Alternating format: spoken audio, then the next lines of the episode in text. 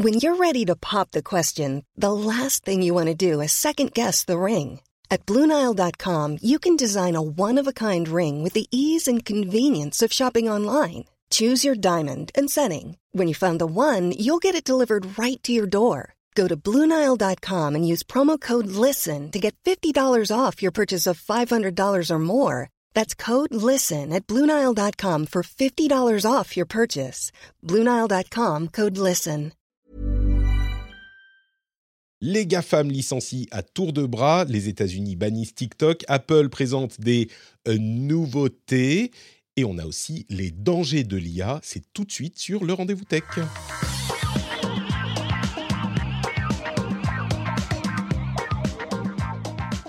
Bonjour à tous et bienvenue dans le Rendez-vous Tech, c'est l'épisode numéro 497. Nous sommes en janvier 2023. Je suis Patrick Béja, on a un beau programme et surtout on a de beaux co-animateurs. Est-ce que euh, vous les entendez? C'est ça qui est important aujourd'hui. Bonjour Siegfried, Captain Web. Salut, comment ça va? J'allais te faire la blague de pas Paris pour te faire croire que ça marchait pas. Ah non Mais alors ça, ça aurait été carrément cruel Et on a aussi Julien Lausson. Comment vas-tu, Julien? Salut Patrick, bah ça va bien. Salut à la commu. Salut, salut. Alors, euh, Siegfried, bien sûr, euh, le, est-ce qu'on peut dire le capitaine du navire de, du Captain Web, le podcast euh, tech? Tu peux dire ce que tu veux, écoute. ouais, le plus respecté, j'irai pas jusque-là, mais bon. et Julien Lausson de Numérama, qui est le plus grand expert légal de la sphère de la presse française dans la tech. Rien que ça. Rien que ça, voilà. On va dire ça comme ça. Bonjour à tous les deux, merci d'être là. C'est un, des retrouvailles un petit peu particulières puisque les auditeurs les plus assidus se souviendront d'un épisode maudit en décembre euh, où je vous avais invité et nous avions fait une émission formidable, incroyable. Et là, qu'est-ce qui s'est passé? J'ai j'ai fait euh, usage de mon droit de censure pour vous supprimer complètement de l'épisode. C'était fou. On a disparu intégralement. J'ai fait, comme ça, j'ai fait snap. I am inevitable, c'est ça. Et deux tiers du podcast ont disparu. Mais vous m'avez fait la, la, gentillesse de revenir pour vous, pour vous expliquer. Je sais pas si. Je crois que j'ai expliqué aux auditeurs, mais je ne sais plus si je vous avais expliqué à vous deux ce qui s'est passé. Je vous avais dit ou pas pourquoi vous n'étiez pas dans euh, l'enregistrement? Écoute, je ne sais plus, honnêtement. D'accord. je, crois que tu, nous avais fait répéter un, mot-clé euh, pour voir si tu nous entendais bien. Et en fait, on a réinterprété euh, ton son comme une deuxième demande.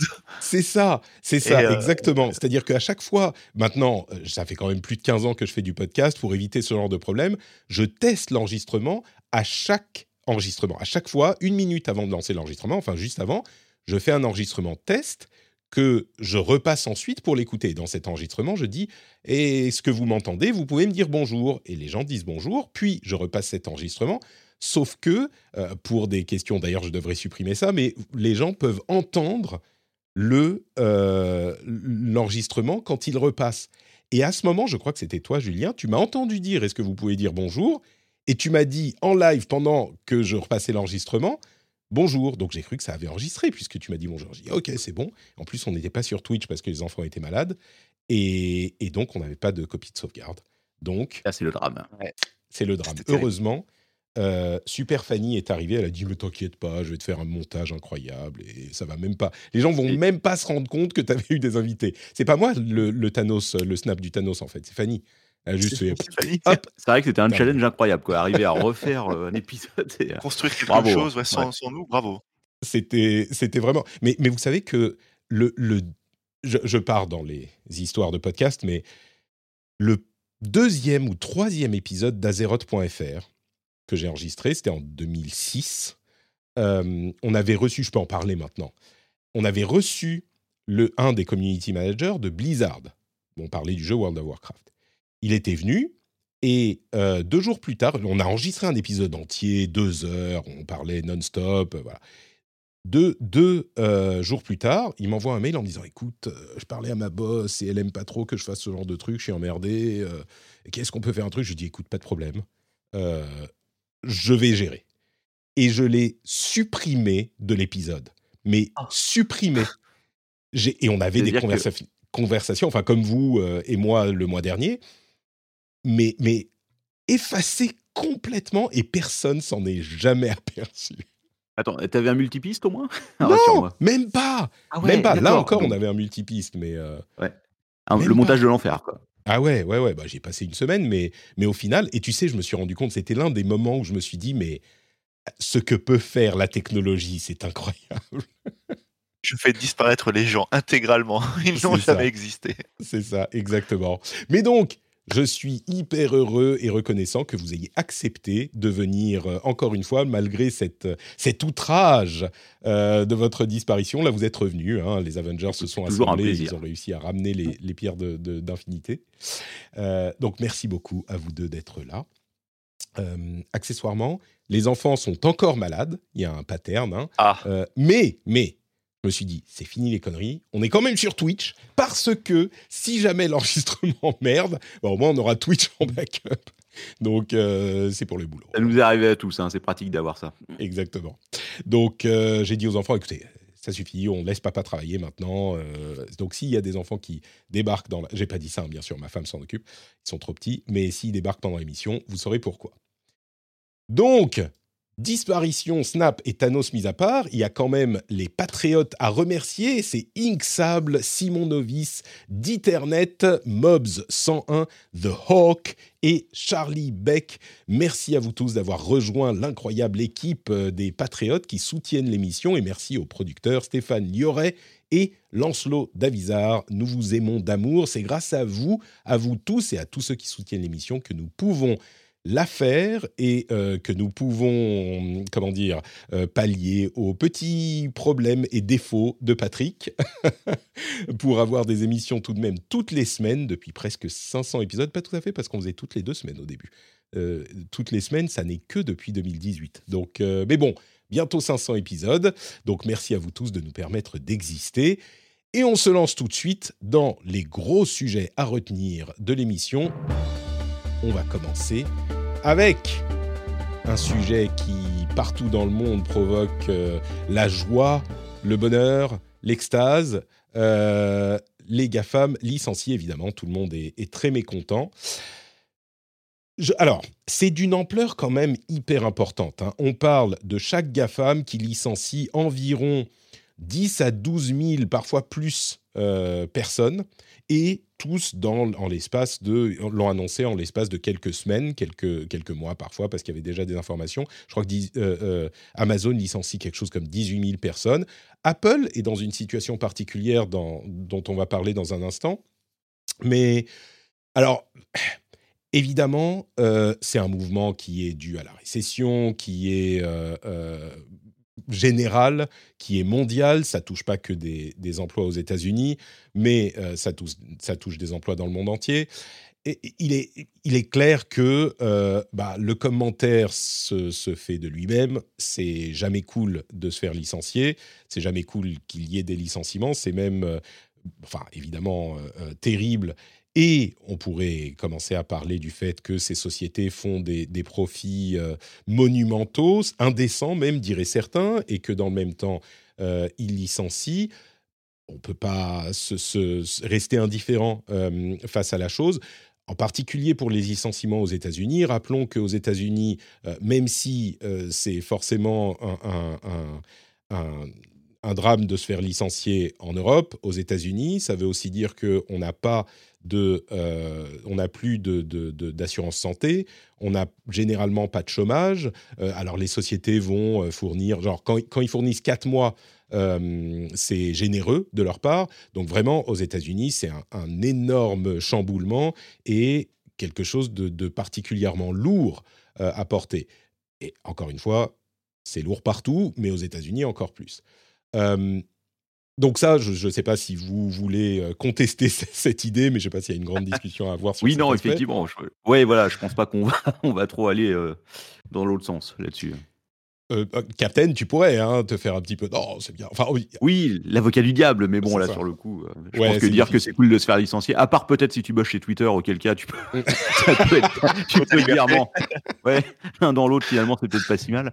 Tu sais que même chez Twitter, les trois mois de severance, donc de, de, de, salaire qu'ils devaient avoir après leur envoi, finalement, ils ont été payés qu'un mois. Il y a des procès en cours parce que, donc, même chez Twitter, tu dis, mais. Surprise. la belle surprise. Donc, après, on peut euh, discuter du fait que oui, c'est à cause de la récession, c'est parce qu'ils prévoient l'avenir, ils veulent réduire la voilure pour euh, continuer à avoir de la croissance et avoir des, revenus euh, importants. Est-ce que ça se justifie économiquement tout ça? Pour moi, c'est d'une part un débat compliqué, ensuite un débat sans fin, et c'est pas le sujet de l'émission. mais il y a un truc qui touche à ça qui me paraît particulièrement intéressant, c'est un aspect de, ce, de cette discussion qui a été évoqué parfois par certains, mais souvent balayée assez vite euh, comme euh, non importante. Mais ça pose une question qui me paraît intéressante, c'est la question des emplois dans les années qui ont précédé. C'est-à-dire que euh, depuis 2019 environ, les sociétés en question, les GAFAM, ont énormément engagé, mais énormément. Eh, c'était déjà des géants, hein. c'était déjà les GAFAM en 2019 et avant, donc ils, étaient déjà les, géants de la tech euh, qu'on ne, pouvait pas, qu'on ne pouvait pas faire plier et qui étaient euh, trop gros euh, pour notre monde. Mais Surtout au moment de la pandémie, si je ne me trompe pas, en 2020, il y a eu...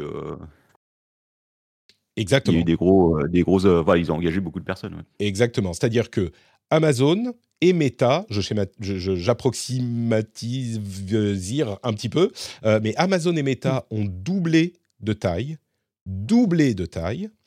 Euh, Alphabet et Microsoft ont augmenté de 50% environ, un petit peu plus de 50%. Euh, Donc on parle de, de, sociétés qui, pour le cas de Microsoft par exemple, est passé de 120 000, pardon, depuis 2019 ils sont passés de 120 à 220 000. Il y a eu des acquisitions, bien sûr, entre-temps, donc c'est un peu plus que 50 Mais il y a eu une, augmentation du nombre d'employés qui est vraiment importante. Et dans le même temps, euh, ce qu'on voit comme commentaire, c'est que Apple ne renvoie pas eux.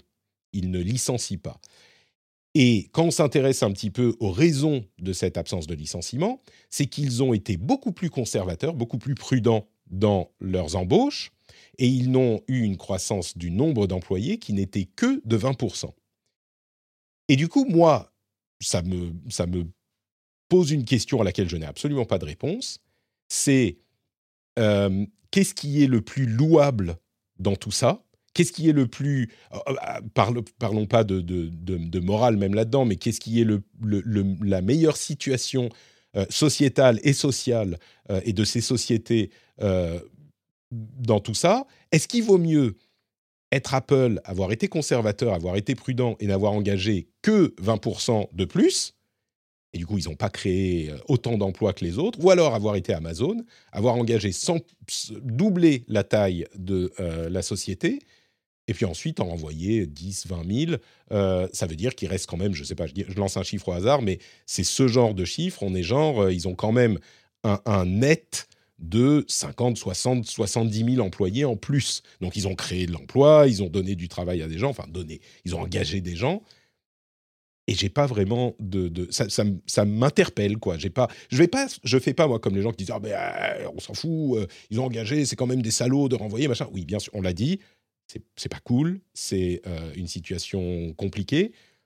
Mais ce qu'on veut de ces sociétés, de ces géants, le minimum c'est qu'il euh, crée du travail économiquement, qu'il crée du travail, qu'il crée de l'emploi, qu'il donne des, emplois. En plus, Amazon, pour des raisons totalement... Euh, euh, comment dire des, raisons totalement égoïstes, a augmenté le salaire minimum de ses employés les moins bien payés euh, ces derniers temps, donc ils commencent à avoir un salaire correct pour ce. C'est beaucoup de manutention dans les entrepôts, hein, donc c'est pas non plus que des travaux de cadre. Il y a aussi peut-être la peur des, syndicats qui arrivent euh, pour Amazon qui arrivent derrière, parce que là, euh, ils ont eu, ils ont eu plusieurs syndicats qui ont essayé de se créer. Alors je sais pas s'il y en a un qui a réussi à se créer, non, si je me souviens bien, dans un de leurs entrepôts. Tout à fait, ouais. Et, et ils ouais, font donc du union busting. Enfin, je, voilà. suis pas en train de je suis pas en train de dire, oh, mais regardez comme ils sont gentils, ils ont créé des emplois. Absolument pas. Mais dans cette équation, ils renvoient des gens, on le leur reproche, et c'est normal, je peux le comprendre. Mais du coup, s'ils ont engagé cinq fois plus de monde dans les trois ans qui ont précédé.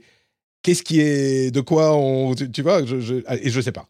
Euh, Julien, toi, tu as la réponse. Si, bah, si tu mets euh, de côté euh, la morale et qu'on on, s'intéresse simplement, voilà, du point de vue de l'entreprise, Apple, au moins, a le mérite de d'éviter, on va dire, le d'être au cœur de l'actualité, puisque ils ont effectivement embauché que quelques milliers ou dizaines de milliers de, euh, de personnes sur la période, contrairement à ses concurrents. Mais euh, les, entreprises dont on parle, euh, bah, c'est les autres, c'est pas Apple. Au moins, Apple se préserve d'une espèce de voilà, de, retour de bâton. on a trop, on a eu une hyper croissance, on a recruté à tour de bras, on a été pris dans, dans une espèce de folie d'embauche. et maintenant, on dégonfle, on dégonfle complètement et on licencie, voilà, 10 000 personnes par boîte. Mais oui, mais si on reproche aux autres sociétés de renvoyer des gens, ce que je peux comprendre encore une fois, on leur reproche de, renvoyer des gens, est-ce que la situation, enfin l'action de ces sociétés n'est quand même pas meilleure puisqu'ils ont donné du travail à plus de gens alors qu'Apple, eux, ils ont dit non, euh, vous c'est bon, vous pouvez bosser, machin. Enfin, au-delà même de ces considérations-là, au final, Apple a euh, créé moins d'embauches que ces autres sociétés qui renvoient aujourd'hui. Donc, est-ce qu'on ne devrait pas regarder Apple et leur dire euh, ouais, enfin, vous avez quand même été un petit peu. Ah, on n'a bah, pas à leur dire, vous avez été. Les... Dis-moi. Tu, peux dire aussi pour les pour les, les, salariés qui, qui, ont, qui ont décroché un emploi chez Google, euh, chez Amazon, euh, bah, eux, ils ont, ils ont peut-être fait des plans sur la comète en se disant, bon, écoute, voilà, je, décroche un job, ça fait deux ans que je suis là, et puis deux, deux ans plus tard, je me fais virer. Euh, tu vois, euh, ok, ah, très bien, euh, Apple t'a fait bosser, enfin, Facebook t'a fait bosser pendant deux ans et t'es viré, t'as acheté une maison, t'as acheté une voiture. as, du point ah de vue du salarié, on peut se dire que c'est. Il est évident que, que, les gens qui se font, qui se font licencier, et c'est ce que je disais au départ, il est évident que pour eux, c'est la merde, c'est clair. Moi, ce dont je parle, c'est les gens qui ont été embauchés et qui ne sont pas licenciés, qui sont par dizaines de milliers encore plus importants que ceux qui se font licencier. Du coup, ah. tu vois ce que je veux dire? C'est-à-dire que... Oui, oui, tu as un ratio qui reste plus important dans l'entreprise. Mais qui reste monumental. C'est-à-dire que euh, euh, en, supprimant les acquisitions, depuis 2016, Microsoft a doublé de taille. Euh, si on supprime les acquisitions, on va dire qu'ils ont engagé 50 000 personnes, encore une fois, je dis un chiffre au hasard et maintenant ils en renvoient 10 000. Et ben il reste 40 000 personnes qui ont eu un boulot et qui sont encore chez Microsoft. Alors peut-être qu'ils seront envoyés dans deux semaines, j'en sais rien. Mais c'est vrai, voilà, j'allais dire sous réserve de, euh, il n'y ait pas un autre, autre plan social dans un an parce que peut-être qu'il y aura une contraction plus importante. Mais à ce stade, euh, ils ont quand même engagé et donné plus de boulot qu'Apple. Apple, tu vois, ils ont dit oh, c'est bon. Euh.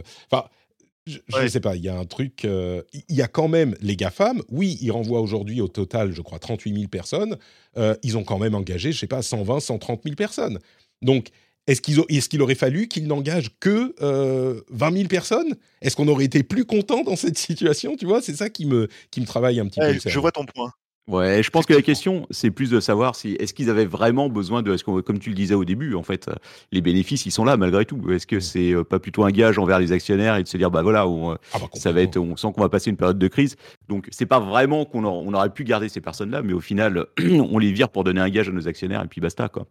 C'est plutôt ça que le fait de savoir au final euh, si le compte est positif. Certes, il y a plus de gens maintenant qu'avant, mais Ouais, j'ai un doute là-dessus.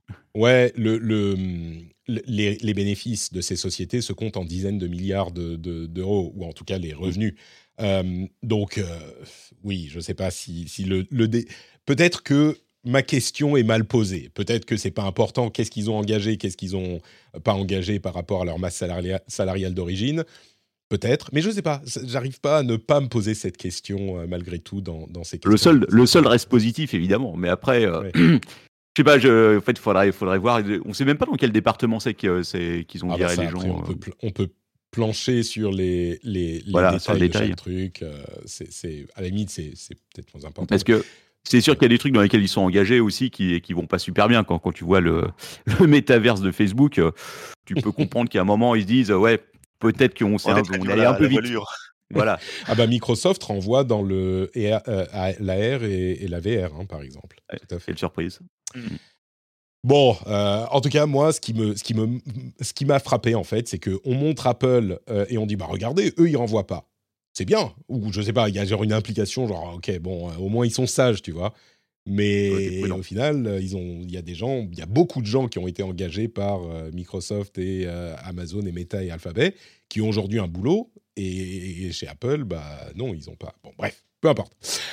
Euh, donc voilà pour ce petit angle sur les licenciements dans les GAFAM. Il y a aussi une, un autre sujet, c'est The United States of America versus la tech.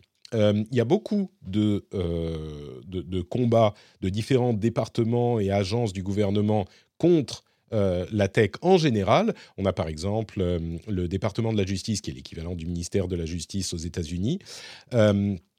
Qui a lancé, qui serait, qui se préparerait à lancer un procès contre Google pour, là on parle plus de petits détails, mais pour sa, son hégémonie dans le domaine de la publicité.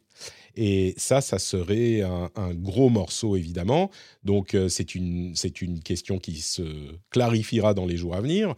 Euh, dans le même temps, la FIC euh, a, a, donné raison à Google dans le procès du Parti républicain qui leur reprochait, on en a parlé à plusieurs reprises, qui leur reprochait de classer leur mail de campagne comme du spam parce qu'il ressemblait beaucoup à du spam. Donc Google a eu gain de cause là-dedans. Ça, c'est plutôt une bonne chose. Euh, il y a une petite euh, euh, poussée de fièvre un petit peu ridicule de la part des conservateurs aux États-Unis, encore une fois, qui pensent que l'IA est woke parce que ChatGPT est woke. ce qui est quand même un petit peu, enfin c'est cet éternel combat un peu artificiel contre la philosophie woke. On n'a pas fini d'entendre parler, à mon avis. Pardon? On n'a pas fini d'entendre parler. On n'a pas fini d'entendre parler. Je, trouve que le fait de, euh, comment dire, une sorte de panique morale que l'IA fait attention à être euh, inclusive euh, et qu'on s'en, qu'on s'en, émeuve, il y a, enfin bon, bref, il y aurait, y aurait des choses à, à dire là-dessus. Mais un sujet qui est vraiment intéressant pour le coup, c'est la manière dont différents États bannissent TikTok sur les appareils, euh, les téléphones et les ordinateurs fournis par les gouvernements de ces États. On est aujourd'hui à 24 États américains qui ont banni TikTok. Euh, et beaucoup de gens pensent que c'est une sorte de, panique euh, qui n'est pas justifiée, dont les, les promoteurs ne comprennent pas les implications de, TikTok et les vrais problèmes que ça pourrait poser, et c'est une surréaction totale. Moi, j'ai un avis là-dessus, je suis curieux de savoir ce que vous en pensez, vous.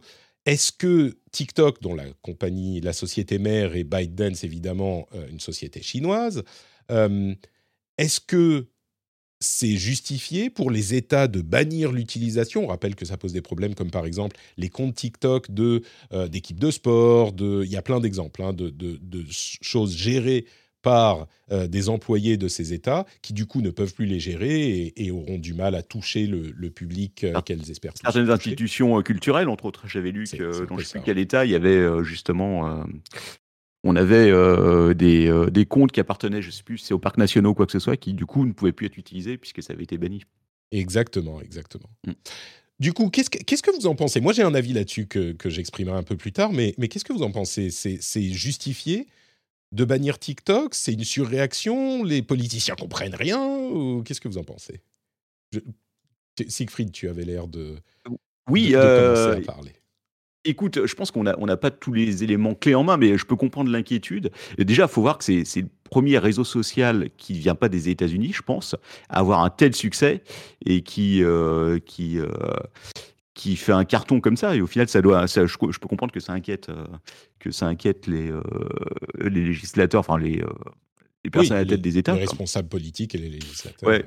Parce qu'effectivement, et après, c'est, enfin, je ne sais pas, l'idée que la Chine puisse euh, avoir euh, une, euh, comment dire, puisse être présente, si tu veux, dans l'application, et sans doute, on, se doute bien que derrière, si tu veux, il y a des objectifs politiques. Je peux comprendre que ça inquiète. Après, est-ce que dans la réalité, ça fait quelque chose? Parce qu'au final, il y a assez peu de ce que j'en ai lu aussi, il y a assez peu d'appareils qui sont concernés et très peu sur lesquels vraiment TikTok est installé. Donc, euh, voilà. On a effectivement des États où on, a appris après un ban euh, annoncé en, grande pompe euh, que l'application était installée genre sur deux appareils et que bon voilà sur, sur c'est énorme. Il y en avait 35 euh, dans, dans l'État et deux d'entre eux avec avec TikTok installé, dont un pour des questions de, de recherche et ils s'en servaient plus, ce genre de truc quoi. Euh, Julien, alors tu, tu, vois les choses peut-être d'un point de vue effectivement un petit peu plus légal souvent, mais sur ce point est-ce que tu as des ah, craintes de la de l'activité, pas, pas forcément d'une manière légale, mais est-ce que on a raison de s'inquiéter de, de l'origine chinoise de TikTok euh, ou est-ce qu'on surréagit?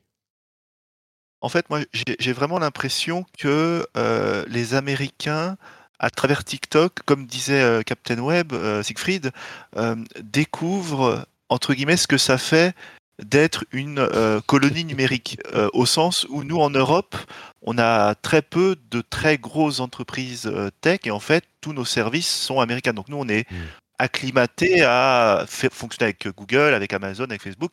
Il y a deux, deux trois entreprises comme Spotify en Suède voilà, qui, qui, existent et qui a, une, qui a un rayonnement mondial et qui percent ailleurs.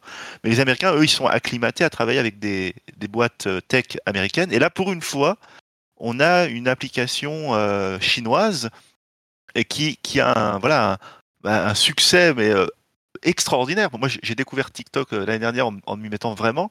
Je suis fasciné à la fois par crainte et par attrait de, la puissance de l'application. Et là, j'ai l'impression que les Américains, et notamment les législateurs, les autorités, découvrent ce que ça fait d'être, entre guillemets, sur un segment particulier, être une, colonie numérique, où c'est euh, une, une, application étrangère, en plus qui vient, enfin, qui est née dans un État euh, voilà, euh, autoritaire, pour ne pas dire pire, où il y a par ailleurs, par-dessus le marché, on a des, des fantasmes de est-ce que la Chine s'en sert en sous-marin pour mmh. collecter des données, pour espionner ceci ou cela.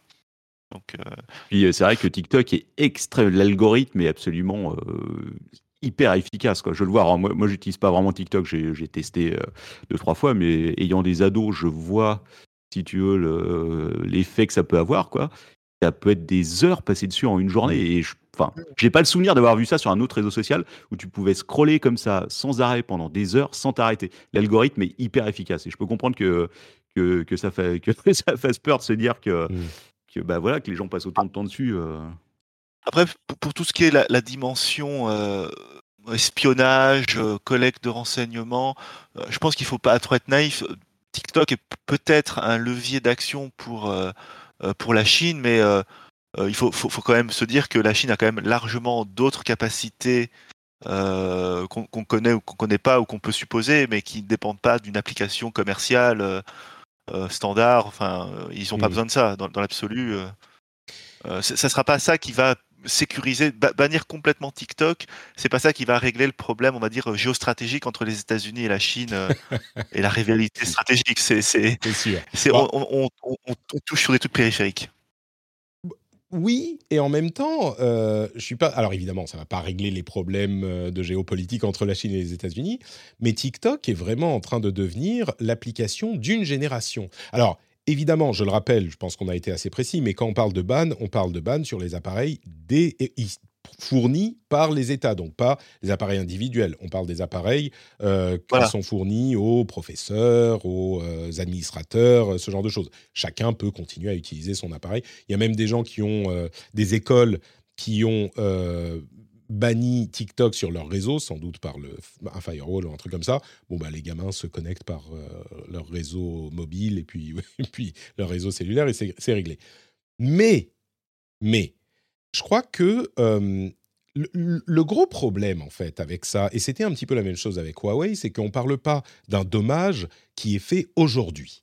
On ne dit pas aujourd'hui, la Chine a des campagnes d'influence sur euh, TikTok et pour essayer d'influencer les États-Unis. On parle d'un danger potentiel à l'avenir qui est je ne sais pas si le, bannissement est une bonne idée. Et si je vais au bout de ce raisonnement que je vais vous faire maintenant, la conclusion, c'est bah oui, peut-être qu'il faut bannir. Mais mon raisonnement, c'est euh, peut-être qu'un jour ils pourront s'en servir. Et TikTok est vraiment en train de devenir le réseau social d'une génération entière. Comme le disait Siegfried, Siegfried il est extrêmement bien fait.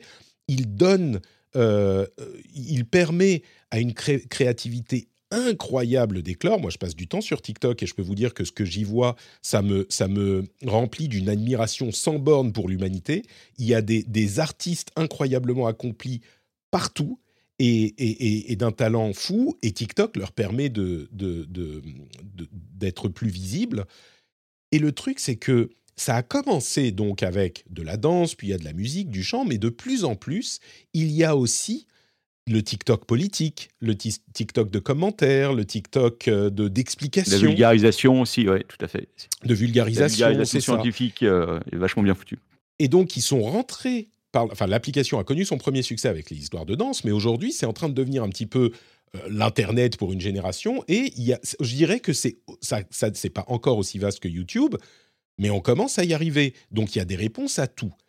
Et si jamais, c'est là que c'est difficile, si jamais il se trouve qu'effectivement, comme on l'a vu à plusieurs reprises, ByteDance et donc le Parti communiste chinois a ses entrées dans les informations de TikTok, on peut dire ah oui, mais on s'en fout, on va avoir quoi? Mon nom, mon, euh, mon numéro de téléphone, euh, est-ce que j'aime les vidéos de euh, danse? Non, c'est pas que ça.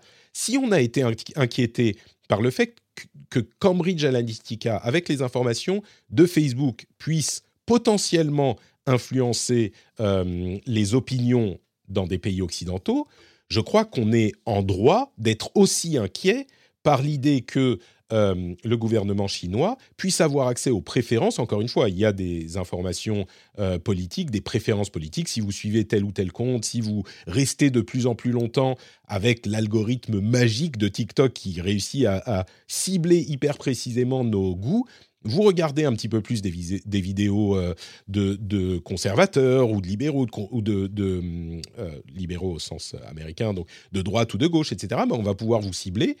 Et autant qu'avec Cambridge Analytica, si ce n'est plus, peut-être vous diffusez un petit peu plus de ça, un petit peu plus de ça, motivé par le gouvernement chinois, qui, je sais qu'il est un petit peu facile de se dire ah bah voilà euh, euh, les Américains ils font bien bien autant ils font bien pire euh, regarde comment ils poussent leur puritanisme en supprimant des, des, tableaux où on voit un bout de sein. Ah, c'est de la colonie numérique comme tu le disais Julien avec une certaine une certaine justesse évidemment mais il y a une différence entre le gouvernement américain, et je suis désolé de le dire à des gens qui seraient peut-être particulièrement anti-américains, mais il y a une différence entre le gouvernement américain qui reste un gouvernement relativement libre et ouvert, ou en tout cas nos démocraties occidentales laissent quand même une certaine place à la liberté de parole, le gouvernement chinois, c'est pas la même chose. On est dans un gouvernement complètement totalitaire qui est euh, euh, une autre paire de manches, si vous voulez. Donc, j'ai pas de réponse au final.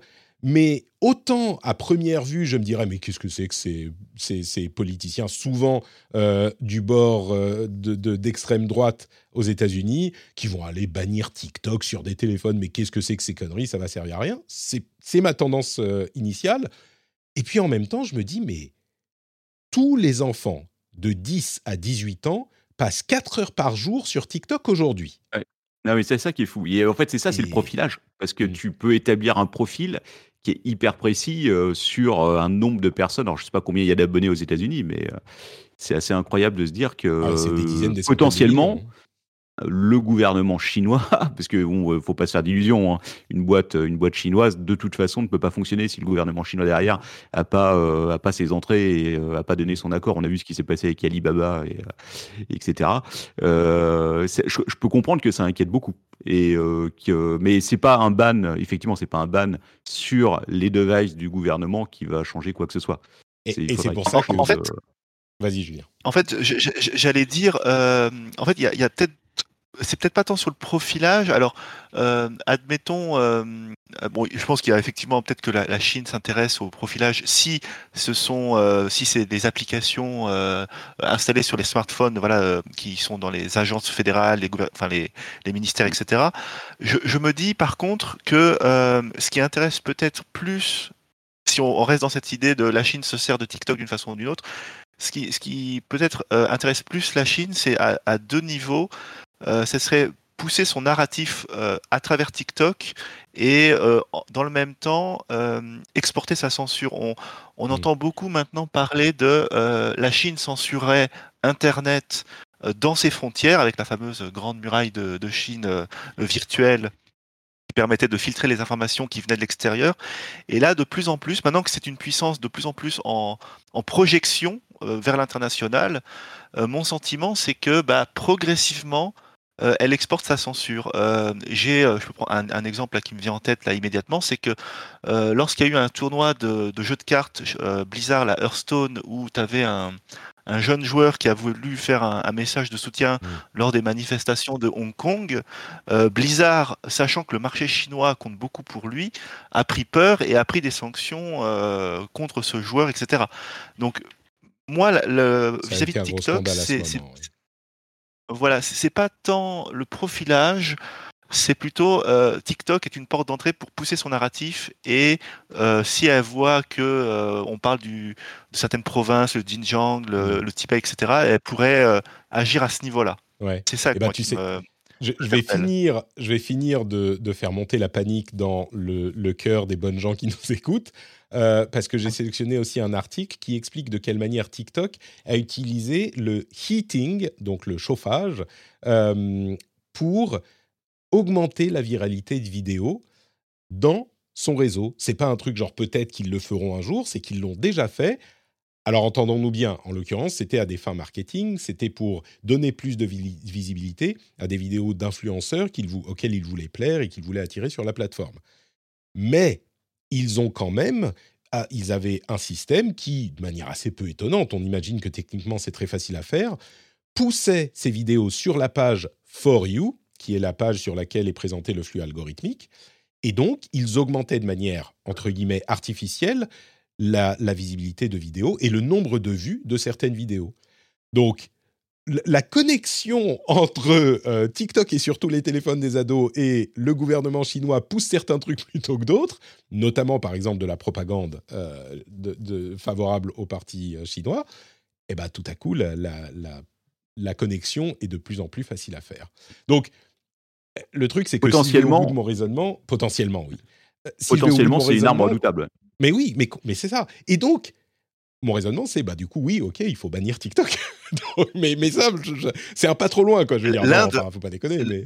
Si, si, je dis pas de bêtises, l'Inde l'a fait. Euh, alors l'Inde, bon, c'est un. Ils ont des intérêts géographiques peut-être un petit peu plus précis. C'est différent. Ils ont des conflits un peu militaires, euh, voilà, dans les montagnes, mais c'est pour donner une idée qu'il y a des, des, pays, on va dire, qui, qui, sont proches de nos standards. On va dire que l'Inde est proche des, des, standards un peu démocratiques, même si bon, la trajectoire du pays est un peu différente euh, ces dernières années, mais eux, ils ont pris la décision de bannir TikTok, et alors pas que sur les téléphones du gouvernement, c'est, si je me trompe pas, sur tout le réseau. Enfin, c'est toutes les personnes en Inde, il n'y a plus de TikTok.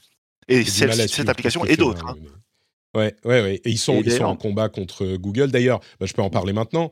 Euh, ils ont euh, euh, imposé à Google de d'autoriser les en Inde. Hein, ils ont imposé à Google d'autoriser les les App Store tiers avant la fin du mois dans, six jours. Hein. Euh, je ne sais pas comment Google va développer ça en six jours, mais c'était un truc qui passait depuis un moment. Donc ils sont particulièrement sévères avec la tech. Dans le même temps, euh, euh, Narendra Modi a aussi fait interdire un documentaire de la BBC qui détaille la, des, manifestations et des riots. Des, émeutes. Des émeutes, voilà, religieuses dans sa région en 2002. Et donc, bon, ils sont un petit peu... Bref, la Chine, c'est un peu particulier. Alors, un truc amusant, c'est que si tu veux, bon, on sait que TikTok a une version différente en Chine. C'est pas du tout le même TikTok que celui qu'on a ici mmh pour des raisons de censure. Mais Hong Kong, qui pour le coup est entre guillemets une région administrative spéciale qui est censée TikTok n'existe plus à Hong Kong. Tu n'as plus, mmh. il a été complètement bloqué. Et donc, TikTok, si tu veux y accéder à Hong Kong, tu n'y arriveras pas parce qu'il n'est plus présent. Bon, à moins d'utiliser un VPN, par exemple, peut-être. Oui, bien sûr, oui, à moins d'utiliser un VPN, ce que beaucoup de monde fait.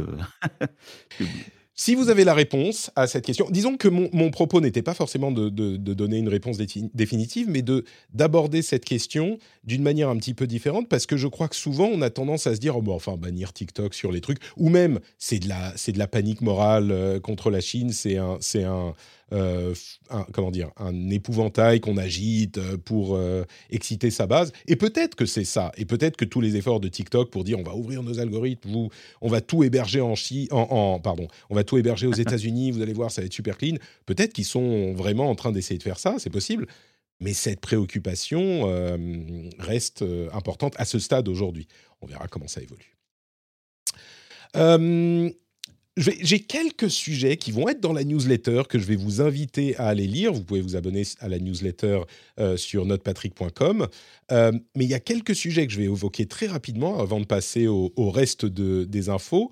parce qu'il y a des trucs vraiment intéressants cette semaine, comme par exemple un article sur la manière dont la Finlande combat la désinformation. Et il y a un index qui s'appelle le Media Literacy Index, je ne sais pas comment le traduire, le, de, compréhension des médias, l'index de, oui, peut-être de compréhension des, médias, euh, qui classe la manière dont les populations européennes notamment, mais pas que, euh, réussissent à décrypter la désinformation et à comprendre ce qu'elles lisent sur Internet et dans les médias. La Finlande et les pays nordiques en général sont dans le premier groupe. La Finlande est à la première place. Il y a un article intéressant qui détaille la manière dont ça se passe dans les classes, par exemple, à l'école. Mais la partie qui m'intéresse pour notre mini-discussion ici, c'est euh, la place de la France. Il y a cinq groupes. Le premier auquel appartient la Finlande, deuxième, troisième, quatrième et cinquième, le cinquième étant celui euh, dans lequel la population a le moins de maîtrise euh, de, de, ces sujets se, et donc le, premier et le deuxième sont plutôt très bons, troisième moyen, quatrième moins bien et euh, cinquième vraiment pas, pas bon. Je suis curieux, j'imagine que vous n'avez pas lu euh, le classement, je suis curieux de vous demander où vous pensez que se situe la France euh, ah. dans ce classement. On va être vague. Hein. J'aurais dit deuxième ou troisième. Deuxième ou troisième. Moi, je dirais. Bah, je dirais troisième. Je, pensais que ça allait être J'ai peur que ce soit catastrophique dans la manière dont tu euh, voilà, avance sur le, sujet, mais je me dis peut-être pas tant que ça.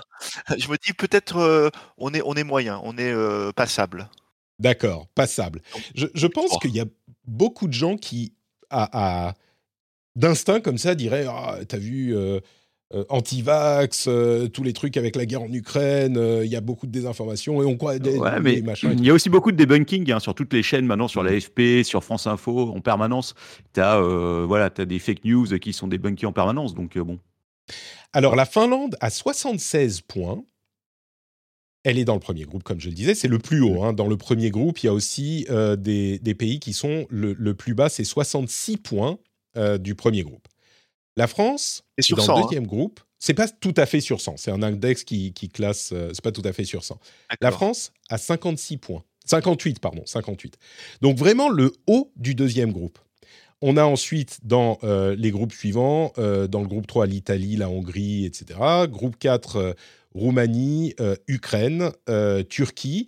Et on tombe à des, niveaux comme 30, 30 points, ce genre de choses. Et puis dans le, dans le, dans le dernier groupe, pardon, ça c'est le, dernier groupe. Euh, non, mm. qu'est-ce que je dis? Ça, c'est le quatrième groupe. Et dans le dernier groupe, on est genre 24 points, 25 points, ce genre de choses. Donc la France est dans le haut du deuxième groupe. Pas, pas tout à fait dans le premier groupe, mais dans le haut du deuxième groupe. Je trouve ça plutôt intéressant parce qu'effectivement, à, première vue, je crois que, euh, en particulier vu de l'extérieur, j'aurais tendance à penser que les Français se disent Oh, nous, c'est super pourri, troisième groupe en bas, ou limite quatrième, tu vois, ce genre de choses, en fait. Non. Non, mais ça m'étonne pas. Finalement, au, mmh. final, on est quand même. Enfin, j'ai l'impression qu'on est quand même pas si mal informé que ça. Et euh, c'est juste qu'on voit euh, toutes les théories du complot, euh, les anti-vax, etc. On les voit, on en parle beaucoup. Mais est-ce qui, est-ce qui se, la représentation dans la société en général est peut-être pas si élevée que ça. C'est juste que. Oui, ça fait un peu minorité bruyante, mais voilà, c'est ça. La majorité silencieuse qui mmh. vit sa vie avec l'actualité et ça va, sans, sans partir en vrille dès qu'il se passe un truc. En tout cas, cet index très sérieux euh, semble indiquer qu'effectivement, en France, il y a plein de choses qui sont prises en compte, hein, liberté de la presse, euh, capacité des gens à comprendre, debunking, etc. Mais cet index semble dire que pas trop mal, on s'en sort pas trop mal, donc euh, un mini cocorico, on va dire. Il y a aussi un mini cocorico européen avec cet article du New York Times toujours qui montre de quelle la manière dont les Pays-Bas réussissent à faire plier la tech et comment est-ce qu'ils réussissent à, faire plier la tech et les GAFAM et les big tech? Eh ben, c'est en utilisant évidemment la législation européenne. Euh, ils ont une expertise qui est importante dans le gouvernement et euh, ils font plier Google notamment grâce à la législation européenne. On parle de, RGPD, euh, bien sûr. on voit venir le DSA et le DMA qui vont ajouter des, outils à, la législation européenne pour ça. Je vous laisserai aller lire l'article, mais c'est assez intéressant. C'est marrant de voir comme les Américains découvrent la manière dont on peut utiliser la loi pour... Ce qui, me, ce qui me frappe là-dedans, c'est de voir à quel point les GAFAM semblaient, je disais tout à l'heure, les géants inattaquables, inflexibles, aussi puissants que des États, sauf que il y a une différence majeure entre euh, les sociétés et les États, c'est que les sociétés, euh, les, États se plient aux lois, pardon, les sociétés se plient aux lois et les États, bah, ils font les lois. Et à partir du moment où tu mets des amendes suffisamment élevées, peut-être même des responsabilités pénales pour les, les personnes responsables de certaines décisions, eh ben, les sociétés, elles font ce qu'on leur dit de faire. Donc, euh, la carotte et le bâton. La, euh, oui, et, la carotte, c'est les 450 millions de. Euh, c'est-à-dire que les Pays-Bas, avec leurs combien 17 millions de, citoyens, bah, peut-être que s'ils faisaient chier les GAFAM, les GAFAM leur diraient bon, ok, on arrête de faire du business aux Pays-Bas. L'Europe, 450 millions de personnes, tout à coup, tu dis, il vaut peut-être qu'on continue, il vaut peut-être mieux qu'on continue à faire du business chez vous, quoi. Donc, euh, c'est quelque chose. Euh, euh, on, me dit dans la chatroom, le rendez-vous tech fait gagner deux points à la France dans l'index de, littératie. Merci, merci beaucoup. oui, c'est gentil. donc, bref, l'Union européenne et la, loi, tout simplement, peut faire plier les GAFAM. On voit que Apple s'apprête à utiliser de l'USB-C, peut-être même à ouvrir les, les l'App Store, qu'on soit d'accord ou pas avec la décision, bah, c'est la loi qui fait ça encore dans la, c'est vraiment des, sujets intéressants, donc je passe un petit peu plus de temps dessus. vraiment un sujet tech, c'est le, le mmh, refroidissement passif dans les ordinateurs, mais le refroidissement passif qui fait du vent. Il y a une société qui fait du solid state active cooling qui était au, au CES qu'on n'a pas vraiment vu passer, mais dont PC World, sur laquelle PC World a fait une, euh, une vidéo qui est vraiment intéressante. Vous savez que le refroidissement, euh, généralement dans les portables ou dans les ordinateurs portables, j'entends, c'est des petits ventilateurs qui font beaucoup de bruit et qui n'arrivent pas très très bien à refroidir. Et bien là, cette société, dont j'ai oublié le nom, Frore Systems, a fait une sorte de truc super plat qui ressemble un peu à une puce large qui, par vibration, crée un, un, un flux d'air important qui marche mieux qu'un ventilateur, mais qui fait pas de bruit. Je vous laisserai aller voir la vidéo, elle fait 15 minutes, elle est super intéressante. Euh, mais si ça, alors on voit beaucoup de choses qui ne deviennent rien au CES, hein, mais là il dit les produits vont arriver dès la fin 2023. On a des deals déjà avec des, boîtes. Ça pourrait être une, une, évolution importante pour ce type d'appareil. Moi qui suis allergique au, au bruit des ventilateurs, je suis, j'ai hâte de voir ça. Puis le dernier truc qui euh, est, fait, fait, pour, euh, j'allais dire pour le Captain Web, je crois que c'est le genre de truc qui pourrait te plaire, c'est Mittens, le chat joueur d'échecs. Est-ce que tu sais ce que c'est que Mittens? Alors, écoute, pas du tout. Chess.com Chess.com et d'autres euh, sites d'échecs ont créé des bots pour à affronter qu'on est un joueur d'échecs. Sauf que là, ils ont créé Mittens, qui est un petit chat super mignon qui joue ultra bien. On sait depuis un moment que les bots aujourd'hui aux échecs euh, peuvent écrabouiller n'importe qui, qui joue ultra bien et qui en même temps, euh, on va dire, c'est pas qu'il t'insulte, mais il détruit ton âme. C'est genre, ce qu'il dit pendant qu'il est en train de, de jouer, c'est I am inevitable, I am forever, miaou. Euh, ce genre de truc. Il dit par exemple Qui a inventé un truc pareil Gaze into the long abyss. c'est, tu sais, il invoque Nietzsche, enfin, ce genre de truc. J'ai trouvé ça super intéressant. C'est en plus, euh, ça fait un point sur la, la popularité des échecs. Euh, avec différents systèmes, différents types de jeux, etc., qui est très populaire en ce moment, qui a énormément gagné en popularité. Et vous pouvez aller jouer avec Mittens si vous le souhaitez, sur, euh, sur euh, chess.com. Et voilà pour... Bon, tout ça, c'est dans la newsletter. Allez vous abonner, c'est des trucs intéressants à lire. Euh, et du coup, on va passer à nos news et rumeurs. Mais avant, patreon.com slash rdvtech pour soutenir l'émission si vous appréciez ce qu'on fait. D'ailleurs, la newsletter est plus longue. Il y a quelques articles en plus pour ceux qui sont abonnés à Patreon. Donc, si vous souhaitez soutenir l'émission, vous pouvez aller sur patreon.com slash rdvtech, failli dire je, et euh, soutenir le rendez-vous avec quelques euros par mois, un euro par épisode par exemple, un petit peu plus si vous le souhaitez, si vous voulez avoir euh, plus de bonus cool, mais l'essentiel euh, est disponible pour tout le monde. Euh, il y a par exemple l'absence de publicité dans les émissions, il y a également des contenus bonus comme la newsletter, l'accès à une plus grande partie du Discord, le Discord qui est un endroit très très cool et très sympa où on passe du temps, on discute de plein de choses. enfin bref, L'essentiel, c'est quand même de soutenir l'émission. Et euh, si vous appréciez ce qu'on fait et que vous voulez faire un geste envers les créateurs de contenu qui font du contenu, j'espère, de qualité, bah, c'est le meilleur moyen. D'ailleurs, il y a plein de gens hein, sur Patreon. Donc, euh, si vous faites un, petit budget, je ne sais pas, un budget genre, euh, je vais être abonné à Netflix et soutenir des créateurs et des créatrices sur, qui font des choses sur Internet, bah, Patreon, c'est un bon moyen de le faire. Vous vous dites, je vais mettre 15-20 euros par mois dans euh, euh, ces, soutiens-là, si vous avez les moyens, bien sûr, euh, de vous le permettre. Et c'est une, bonne activité, je trouve, un bon moyen d'avoir de, de, une sorte d'équilibre entre les créateurs indépendants et peut-être les, plus les plus grosses sociétés, parce que je pense qu'on a a besoin des deux. Et donc, quand vous rentrez chez vous, vous pouvez, euh, au moment où vous mettez les clés dans le bol, euh, et ben vous souvenir que ça fait cling, et là vous dites, bah, Patrick, je vais aller sur Patreon pour soutenir des créateurs.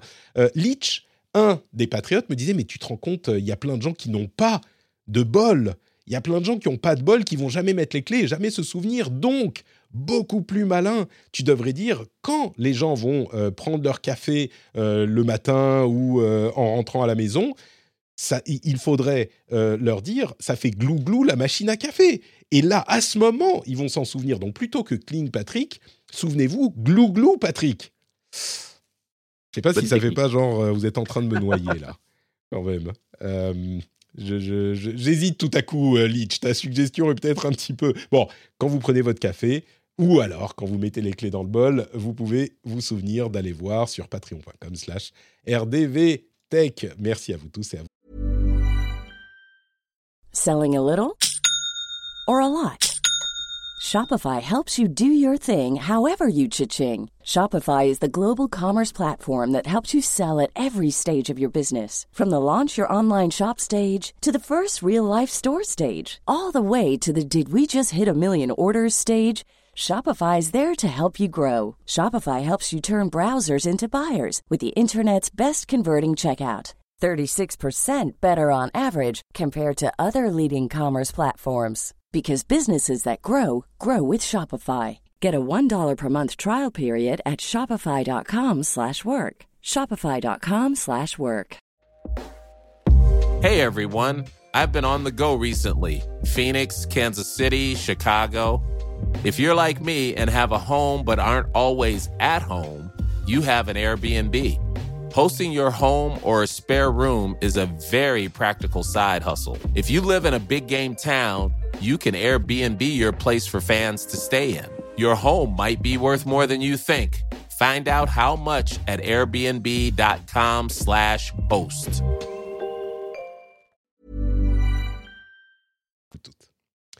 Et on continue avec le reste de l'actualité.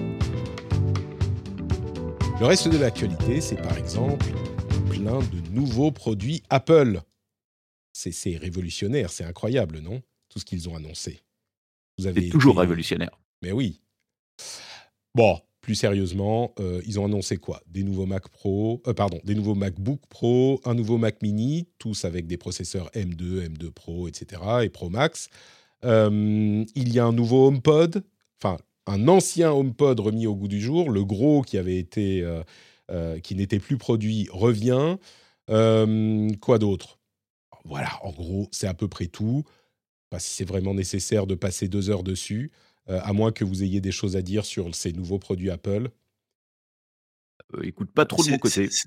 C'est des renouvellements de gamme et de produits, il me semble. C'est pas non plus. Tu as raison. La révolution, euh, ça progresse, mais c'est pas. C'est ça, c'est juste en gros des, des, nouveaux modèles de produits existants. Ce qui est vraiment intéressant, euh, c'était, je crois que c'est Gourman, encore une fois, hein, toujours lui quand on parle d'Apple, euh, qui, qui, disait le, le truc qui est intéressant, c'est que c'est le timing parfait pour booster le trimestre du printemps pour Apple. Ils les sortent juste maintenant. Et pour le trimestre du printemps, qui euh, coïncide plus ou moins avec euh, euh, ces ventes-là, et eh ben comme ils ont des produits qui sous-performent ou qui font un, peu, un petit peu moins bien, et eh ben, ils auront quand même des trucs à vendre. Et donc, ça va booster leur, leur trimestre. Malin chez Apple. Malin, malin. bon. Pas mal, pas mal. une, autre, une autre chose qui est peut-être un petit peu plus intéressante, c'est euh, parler d'IA. It's AI ah. time. AI time chaque épisode. Maintenant, on a notre petite section intelligence artificielle. Ça, euh, va être le sujet de l'année 2023, euh, mais tout le temps. Quoi. Je pense qu'on va, on va avoir des choses folles. Complètement, on est assez d'accord. D'abord, Microsoft a confirmé son partenariat avec OpenAI. Ils ont investi quelque chose comme 10 milliards. On en parlait, c'était une rumeur il y a quelque temps. Ils ont un partenariat étendu avec euh, OpenAI. Donc ça, ça s'est concrétisé. Euh, on a également des confirmations de euh, la panique de Google qui serait en train de lancer une vingtaine de produits avec intelligence artificielle. donc vraiment, ChatGPT a eu son effet. un commentaire de Yann LeCun, LeCun, qui est le responsable de l'IA chez Meta, qui dit que ChatGPT est pas particulièrement novateur. C'est vraiment intéressant ça parce que comme on s'en doutait avec ce qu'on avait vu de Lambda, le l'IA de, Google, l'IA conversationnelle de Google, euh, bah en fait il y a plein de sociétés qui font aussi bien que ChatGPT. C'est juste que personne n'en a fait des produits ou n'en a ne les a présentés de manière aussi publique. Euh, et donc c'est d'abord une course pour euh, OpenAI pour prendre le marché. Avec Microsoft, ils sont plutôt en bonne position, parce que Microsoft n'a euh, pas euh, une, des performances aussi bonnes en interne pour l'intelligence artificielle. Mais on va avoir des outils de ce type qui vont venir de partout. C'est pas que OpenAI a découvert une sorte de truc incroyable que personne d'autre n'a trouvé, donc ça va arriver de partout. Et puis, il y a un article intéressant sur les raisons pour lesquelles euh, ChatGPT est un vrai, une vraie menace pour euh, Google. C'est Duruk, Duruk qui a écrit cet article, qui, en gros, je vous, schématise, enfin, je vous explique la, la base de son article, c'est le problème de Google, c'est pas qu'ils font moins bien que ChatGPT, c'est qu'ils ont été tellement dominants pendant tellement longtemps qu'il n'y a eu aucune concurrence et que leur produit s'est transformé en enfer d'optimisation de, recherche, de SEO et d'expérience utilisateur dégradée, avec énormément de spam dans les résultats. Et, je crois qu'on aurait du mal à, à lui donner tort, parce que un des énormes problèmes de Google, effectivement, c'est que tout le monde a tellement optimisé pour Google qu'il est devenu... J'utilise tout le temps Google, hein, malgré tout, et je pense que les résultats sont bons, mais il y a tellement de trucs qu'il faut parser Google. Tu fais un résultat de recherche et tu dis alors, ça c'est de la pub, ça c'est du spam, ça c'est un truc qui a été écrit optimisation SEO. Ah voilà un résultat qui pourrait être intéressant. Euh, souvent c'est sur Reddit ou des trucs faits à la main, ironiquement. Mais, euh, mais je trouve que l'argument a du, a du sens. Euh, que, en fait la vraie, le vrai problème de Google, c'est pas l'émergence de ChatGPT, c'est la dominance de Google qui fait que bah, l'expérience s'est dégradée. Je sais pas si vous, ça vous ça vous parle, mais. Euh, je pense qu'on utilise, on, est, on utilise, enfin moi je suis comme toi, hein, j'utilise que Google en fait. Pourquoi Parce Moi, j'utilise beaucoup Brave, hein, je précise, je, je combats euh, activement mes mauvaises habitudes. Mais pardon, vas-y. Pas moi.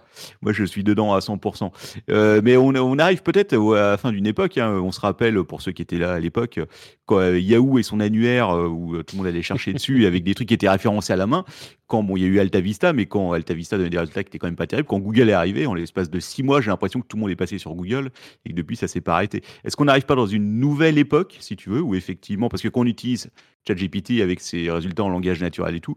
Moi, moi ça m'a impressionné honnêtement. C'est la première fois, je pense que vraiment, depuis longtemps, je vois une technologie où je me fais dire, ok, ça risque de tout changer. Bah, et je, euh, peux comprendre qu'ils s'inquiètent chez Google, quoi, parce que. Mm. Mais bah, moi, euh, mon sentiment, c'est qu'effectivement, comme, euh, comme tu dis, c'est que Google, comme il est ultra dominant, c'est que bah, tout le monde est poussé à essayer de comprendre comment Google fonctionne et, satisfaire euh, les paramètres qu'il impose, par exemple avoir un titre d'une certaine longueur, une structuration d'article mm. voilà, qui, qui soit euh, claire pour que quand son robot qui vient euh, scanner la page, il comprenne tout. Donc du coup, ça, ça a poussé très tous les sites à... d'ailleurs. Hein. Vous êtes très très bon pour ce genre de choses. À, bah, à converger vers, bah, vers ce que demande Google donc tu as ça, puis tu as aussi effectivement, comme tu dis, bah, le, tout ce qui est le, spam de SEO ou les, les, pages un peu, on va dire, euh, euh, douteuses qui euh, jouent aussi là-dessus. Et en fait, je trouve aussi que là, Google, bah, c'est un peu l'histoire qui se retourne contre lui parce que au milieu des années 2000 et dans les années 2010, Google euh, euh, a, fait, euh, a commencé à donner lui-même les réponses directement dans le moteur de recherche, dans son moteur de recherche, au lieu de pointer des liens. Par exemple, quand on tape météo Paris ou bourse, au lieu de donner météo France ou le site de la bourse, etc., et les gens vont sur ces sites et amènent du trafic, et ben du coup tout se passe dans Google. Et ben là, je trouve que c'est un peu le l'ironie de l'histoire, c'est que maintenant, tu as si ChatGPT est interfacé sur d'autres moteurs de recherche et ça va être un problème pour Google, c'est qu'on n'aura plus besoin d'aller sur Google. On demande à l'IA de nous chercher une réponse et euh, au lieu d'aller dans Google, on ira dans ChatGPT et, mmh. et en fait, ça sera le, contre-coup de ce qu'a fait Google sur les sites web. Et du coup, ça va être, ça, risque d'avoir une influence absolument folle sur le trafic des sites parce que tu n'auras plus besoin de sortir de ton moteur de recherche, tu auras la réponse directement. Il y a énormément de sites, imaginons, je sais pas un truc tout con, euh, les euh, sites de recettes de cuisine, si tu veux. bah là où avant il y avait un lien parce que les gens cliquaient pour aller lire le truc et donc ils affichaient de la pub et donc ils gagnaient de l'argent, tu auras le résultat directement dans le moteur ça risque de tout changer. On est vraiment, j'ai l'impression, sur une, une, ère nouvelle qui va, qui va s'ouvrir et, euh, euh, je suis curieux, je suis curieux de voir ça parce que vraiment, euh, ça peut tout changer. Je crois que c'est assez certain, c'est le, le, point de bascule en 2023 et aujourd'hui en 2024 qui fait que les choses vont, vont évoluer dans ce sens. là où c'est marrant ce que tu disais, Julien, c'est que en fait, Google, sans le vouloir, s'orienter vers l'expérience utilisateur plus proche de ce que propose l'intelligence artificielle euh, de ChatGPT. C'est-à-dire que au lieu de t'envoyer sur un autre site, il te donne juste ta réponse tout de suite là sur le, mm. truc. Et euh, quand tu dis ils, extraient, ils extrayaient euh, les informations pour les présenter sur leur propre page, c'est vrai. Mais c'est du coup une expérience que veulent les utilisateurs puisqu'ils apprécient tant ChatGPT. Donc c'est un petit peu une, mm. ironie du sort. Mais, mais là où c'est vraiment intéressant de considérer cet aspect, bah, il te donne juste la réponse et donc tu n'as pas besoin d'aller nulle part. C'est un truc qu'on a évoqué euh, par le passé, mais sur lequel j'aimerais insister un petit peu plus, euh, notamment à, cause euh, d'une discussion qu'on a eue sur le Discord avec des gens qui parlaient de ce sujet dans le channel Tech et qui disaient, je, schématise un petit peu, en gros, bon ok, l'IA c'est génial, mais quid des problèmes, quid des limitations, quid des dangers potentiels et il y a tel et tel et tel et tel truc. Et euh, j'espère qu'on a quand même mentionné euh, ce genre de choses par le passé, mais c'est vrai que euh, il est difficile dans un premier temps de ne pas être ébloui par la, qualité du, de l'expérience utilisateur mmh. qu'on obtient et, et l'influence. Et je pense que maintenant, je vais passer un petit peu de temps à expliquer les problèmes, mais ça n'enlève en rien tous les bénéfices et les potentiels de cette technologie. Mais c'est vrai, il faut peut-être qu'on explique bien euh, certains dangers, maintenant que l'émerveillement du début est un tout petit peu passé après quelques semaines, quelques mois, euh, parce que ces dangers et ces problèmes sont bien réels. Et je ne parle pas là de la question du euh, les IA vont remplacer les, les, gens et donc des gens vont perdre leur travail, ça c'est un, un danger potentiel, mais c'est pas de ça que je parle. Je parle des dangers inhérents à l'IA. Il y a par exemple un article euh, qui continue à discuter de la manière dont CNET a utilisé des IA sans euh, le, dire à personne.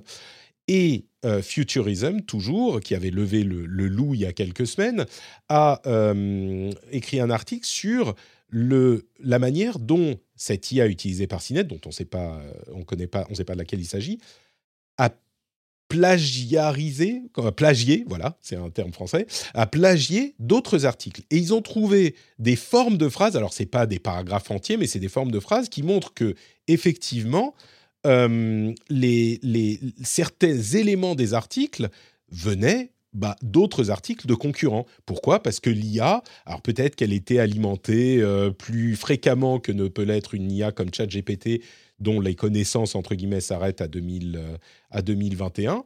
Mais il y a cette question de, euh, de, de, de plagiat qui est un des problèmes peut-être mineurs parmi tous ceux dont on va parler, mais je vous avais mis dans la newsletter de la semaine dernière deux vidéos vraiment intéressantes qui expliquent le fonctionnement de ces IA. Euh, d'une part, pour les IA génératives d'images, qui était une vidéo de Science étonnante de David Loipre, qui était vraiment intéressante, qui montre la manière dont ces images de euh, Midjourney et ce genre de choses sont en fait des, comme des hallucinations. Je ne sais pas si vous vous souvenez, il y a un ou deux ans, on avait, fait des, on avait parlé des hallucinations d'IA. Ben, en fait, c'est du débruitage, c'est-à-dire qu'on apprend à des IA à euh, débruiter une image qui est complètement aléatoire avec plein de pixels qui sont juste du bruit visuel et à les débruiter et à trouver quelque chose dans ce bruit tellement que euh, même quand on met rien derrière une on n'a pas une image qui est bruitée mais juste du bruit, et eh ben elle peut trouver une euh, interprétation originale d'un truc qu'on lui demande. Donc ça c'est pour l'aspect image qui a ses propres problèmes, mais pour l'aspect texte, comme je le dis parfois, on avait donc euh, une autre vidéo de Monsieur Phi qui était présentée, qui expliquait la manière dont, ça fonctionne. Comme je le dis parfois, c'est dans sa forme euh, la plus simplifiée de l'autocomplete. C'est-à-dire que l'intelligence artificielle va essayer de chercher le mot suivant celui qu'il vient d'écrire, qui va être le plus probable en fonction de votre quête. Donc, ce qu'il faut vraiment comprendre, c'est que l'IA textuelle, de l'IA générative textuelle, ne va pas chercher à répondre à une question, euh, comme l'explique bien Monsieur Phi, mais va simplement chercher à avoir un euh, texte, un, mot qui suit, qui va être cohérent avec le mot précédent. Donc, il faut bien comprendre d'où elle vient, ce texte, d'où il vient. Et c'est pas une réponse à votre question, c'est euh, essayer de faire un truc qui soit cohérent. Alors souvent, et je dirais même le plus souvent, ça donne un truc qui est non seulement cohérent, mais en plus juste, souvent très juste. Le problème, c'est qu'il suffit que ça soit euh, des erreurs une fois sur 10 ou une fois sur 20, et ça peut vraiment poser des problèmes si on n'y fait pas attention. Si on en vient à faire confiance à l'IA, je crois qu'on a suffisamment d'avertissements, donc les gens euh, comprennent ou comprendront que euh, une IA, sa réponse ou son travail doit être vérifié. Quand on cherche du contenu créatif, c'est pas tellement un problème. Quand on lui demande d'écrire un mois, un poème, une chanson, on s'en fout. Mais quand on lui demande une, euh, réponse factuelle sur une question euh, précise, là, il faut savoir de quoi il s'agit. Et une erreur sur 10, euh, et c'est pas une erreur, une réponse fausse, c'est une petite erreur dans une réponse juste. Une date qui est fausse, une identité qui est fausse, ce genre de choses, sur une, une question historique, ce genre de choses. Donc ça, il faut vraiment le comprendre. L'autre danger, c'est pour moi l'abondance de contenu. On se rapproche un petit peu du, comment dire, des gens qui perdent leur travail euh, ou des IA qui remplacent euh, des personnes. L'abondance de contenu. Et si on voit un peu plus long terme, au-delà des erreurs qui sont un problème facilement identifiable ou en tout cas facilement, euh, on peut facilement s'en méfier, l'abondance de contenu, si on voit à 1, 2, 5, 10 ans, et je l'avais évoqué aussi, mais je refais le point dessus, le jour où on peut créer un article, ou disons, on va pas dire une infinité, mais 10 articles pour le, prix d'un seul, 10 vidéos ou 100 vidéos pour le prix d'une seule, avec un texte qui va être illustré par des images trouvées algorithmiquement ou même créées par des IA. On parlait du problème de euh, Google pour lequel on allait optimiser le contenu, et effectivement, il y a plein d'articles qui ont... Euh, genre euh, euh, vous cherchez tel truc, il y a des fermes de contenu qui vont euh, avoir un site entier avec des articles sur chaque outil possible sur Terre et ils vont dire vous cherchez le meilleur marteau, vous cherchez le meilleur tournevis, vous cherchez le, la meilleure ponceuse électrique circulaire et ils, ils, absorbent comme ça les réponses de Google, enfin ils, ils, obtiennent des liens vers Google, mais imaginez un monde où on peut faire du contenu quasiment instantanément pour tous ces sujets, on va être complètement inondé. Ça sera de plus en plus difficile d'avoir du, contenu fiable. Alors peut-être que ça fera remonter la valeur du contenu fiable justement et du contenu créé par des gens de chair et d'os, c'est possible. Mais, euh, mais l'abondance de contenu est aussi quelque chose qui me fait peur. Donc comprendre d'où ça vient, comprendre que, quels peuvent être les problèmes, les erreurs factuelles, et puis l'abondance de contenu, bah, il faut le garder, le garder euh, à l'œil. quoi. Encore plus bah, même peut-être que ça va remplacer les humains. C'est le, on peut produire tellement plus, tellement plus facilement je ne sais pas quel impact ça va avoir sur la société. Julien? Ça va en avoir beaucoup. Oui, non, vas-y, vas-y, Julien. J'allais vous demander à tous les deux, dis-moi quel impact ça va avoir sur la société, le fait que le contenu soit infini. Vas-y, je t'en prie, Siegfried. Non, il repasse le ballon. Nico, Nico Poppy disait que euh, à l'ère des fake news, il avait du mal à accepter une réponse unique sans source. Et c'est vrai qu'on parlait de Microsoft tout à l'heure qui était en train d'investir à mort euh, pour prendre enfin sa revanche avec Bing sur Google. Mhm. Ça fait quand même 20 ans qu'ils attendent.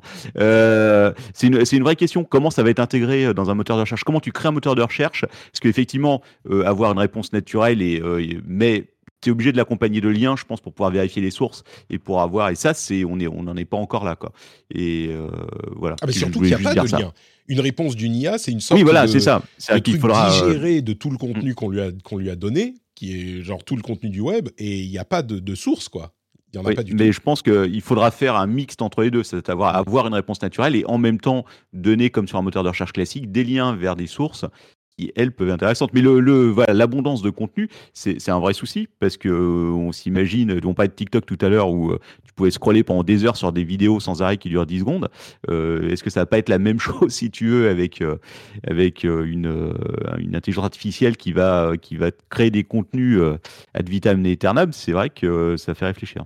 Bah, tu parlais des, des recettes de cuisine une recette de cuisine, c'est un truc relativement simple. Tu illustres avec euh, des images random. Bon, si tu te plantes un petit peu, c'est pas la fin du monde.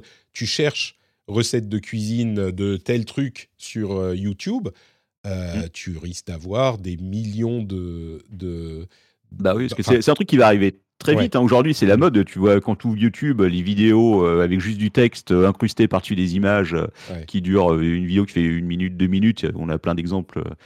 ça va être, à mon avis, ça va être très facile pour une IA de faire ça d'ici quoi, six mois, un an, peut-être même. Et, et l'étape suivante, qui est pas si loin que ça, c'est de créer des vidéos carrément pour illustrer le truc que tu mm. écris.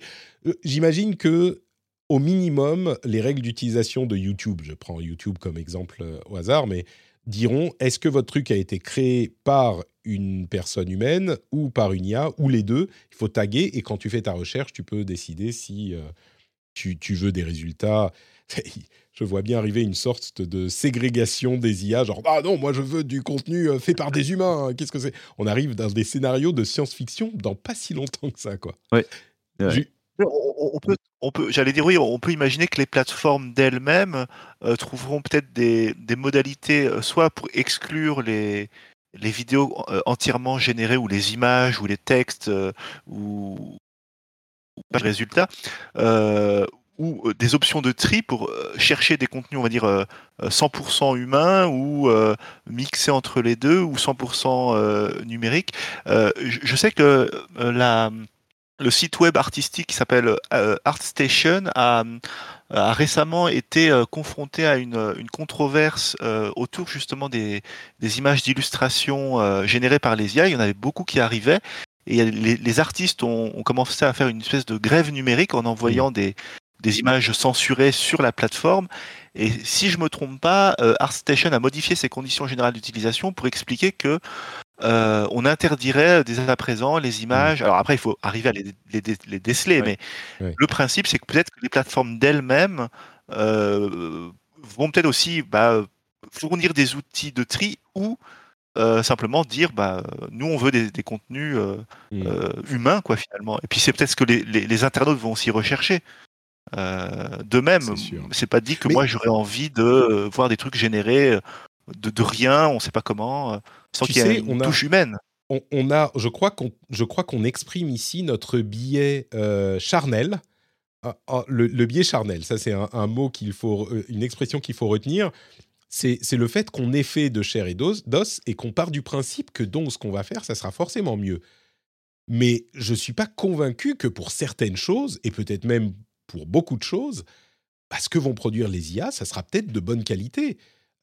Surtout qu'encore une fois, on en est à ChatGPT 3, on peut faire ce petit raccourci intellectuel et dire bah, quand on en sera à ChatGPT 20, peut-être que, tu vois, on préférera avoir une vidéo créée par une IA qui va nous faire juste ce qu'on veut comme on veut, plutôt qu'un truc avec un humain qui... Ouais, surtout que, les contenus, certaines fois. Non, non, les podcasts faits par des humains, c'est bien mieux. Les podcasts faits par des humains, ouais, mais après les vidéos où tu as juste du texte avec des images d'actualité qui passent en dessous, la qualité n'est pas forcément toujours fantastique. Hein. Non, mais ça, c'est ce qu'on a aujourd'hui. Moi, je te dis, dans, dans, dans un temps infiniment long, genre dans trois ans, ah oui. tu vois.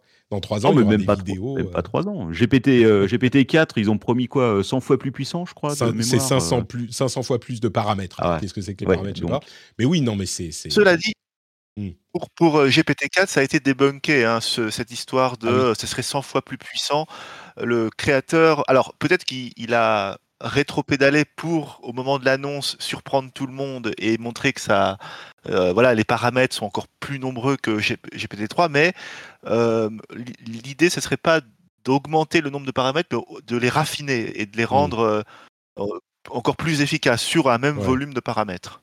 Ce qui, Surtout faut pas oublier euh, que pour l'instant, il travaille sur une base de données qui date de 2021. Euh, la grande, la grande, la grande, voilà, la grande étape, ce serait de le connecter entre guillemets à Internet avec les dérives que ça peut provoquer. Voilà, c'est ça qui... Oui, oui, c'est tout à fait. Si on peut avoir une actualité qui est intégrée dans la base de données, peut-être que ça, ça sera un petit peu plus compliqué à faire techniquement. Mais, mais ce qu'il disait, euh, en tout cas, moi, ce que j'ai vu, c'est beaucoup de gens disaient Ah, mais tu te rends compte, avec 500 fois plus de paramètres, est-ce qu'on va pas passer le test de Turing euh, qui essaye de détecter si une intelligence artificielle ou un robot est, aussi intelligent, conscient qu'un humain ce qui est d'ailleurs une fausse question qu'on se pose, mais il a dit euh, c'est pas vers ça qu'on s'oriente. Si c'est ça que vous cherchez, vous allez être déçu, et c'est peut-être un petit peu gérer les, attentes des gens pour qu'ils soient pas déçus justement. Mais, il est très intéressant à suivre sur Twitter parce qu'il dit des choses justement auxquelles on s'attend pas. Il n'est pas ah forcément toujours hyper positif sur son produit. Il, voit, il parle aussi des inconvénients qu'il peut avoir et de, des, ses limitations. Alors je ne sais plus. c'est Adam. Altman, je crois. Altman, oui, Altman. À Altman, je suis sûr. Adam, je suis pas sûr. Euh, Sam, Sam Altman. Sam, Altman, voilà, c'est ça, exactement. Sam Altman. Euh, donc, Sam Altman, effectivement, euh, bah, écoute, je vais le suivre tout de suite. Je suis parmi les 1,2 million de personnes qui le suivent. Est-ce qu'il est sur Mastodon aussi? Peut-être pas. Je vais, je vais chercher également. Sam Altman. Et non, il ne semble pas être sur Mastodon. Quelle honte. C'est pas grave. La migration, la grande migration. Oh, je, je, ménage un petit truc. Vous savez quoi euh, on, est, on a aussi d'autres problèmes euh, qui, à, à, gérer au niveau des IA et des robots. Est-ce que vous avez vu cette dernière démo de Boston Dynamics? C'est un petit peu l'équivalent ah d'OpenAI dans, dans le domaine de la robotique. Euh, ils font des, des, robots, vous savez, c'est ce fameux robot qui marche, qui court, qui saute, etc. T'as vu la dernière, Siegfried? Bien sûr que je l'ai vu. Je, suis un fan de Boston Dynamics. Après, oui, c'est impressionnant. Hein. Le, dernier flip, le dernier flip qui fait. Euh, non, mais c'est pas ça le plus impressionnant. T'as pas, vu la nouveauté?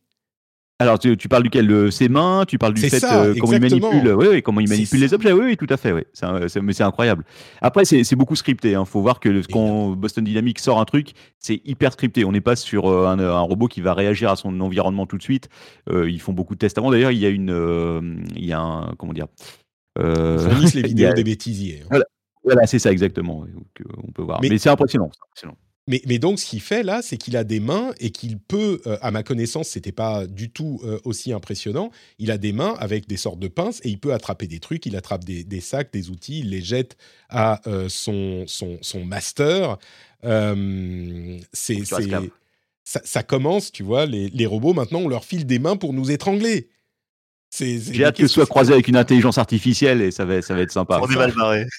Il y, a une question intéressante d'ailleurs sur ChatGPT. Je suis très curieux de savoir si le, programme a conscience de ce qu'il écrit.